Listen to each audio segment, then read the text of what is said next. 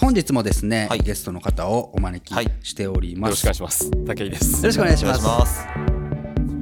食が好きというよりも、日本の中で世界にコンテンツとして勝てるものは食と文化ぐらいしかないかなと思ってまして。何トンでしたっけ、えっと、食べられるのに捨ててる量はろっぴゃくよんじゅうさんまんトン で, で食品全体の廃棄量でいうとにせんはっぴゃくまんトンぐらい、えー、どこかの誰かがすごく過酷な労働を強いられているからファストファッションが成り立っていて、うん、あの エスディージーズ っていうシュプレヒコールは僕はあんま日本には効果的じゃないんじゃないかなと思って、なんか稼ぐテーマというよりはこれやんないと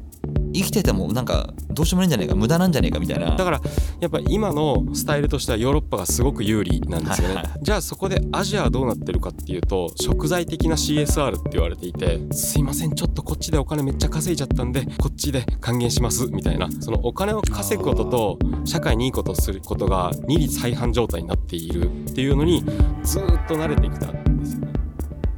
そうですね、文化としての土壌とマッチしてないみたいな。いやこれね難しいのが エスディージーズ って言われるとそう、そうなのよ。ただ結構あのあまりにベタだから言うならだけど、じゃあ近江商人の発想とか散歩よしっていう、そう散歩して脱構築みたいなことって無意識にやってたり、あのとある会社とかだとこの、えー、フードロスのプロジェクトのビジョンとミッションを決めようっていう話をしたんですけど、どんなに悩んでも出てこないんですよ、ミッションとビジョンが。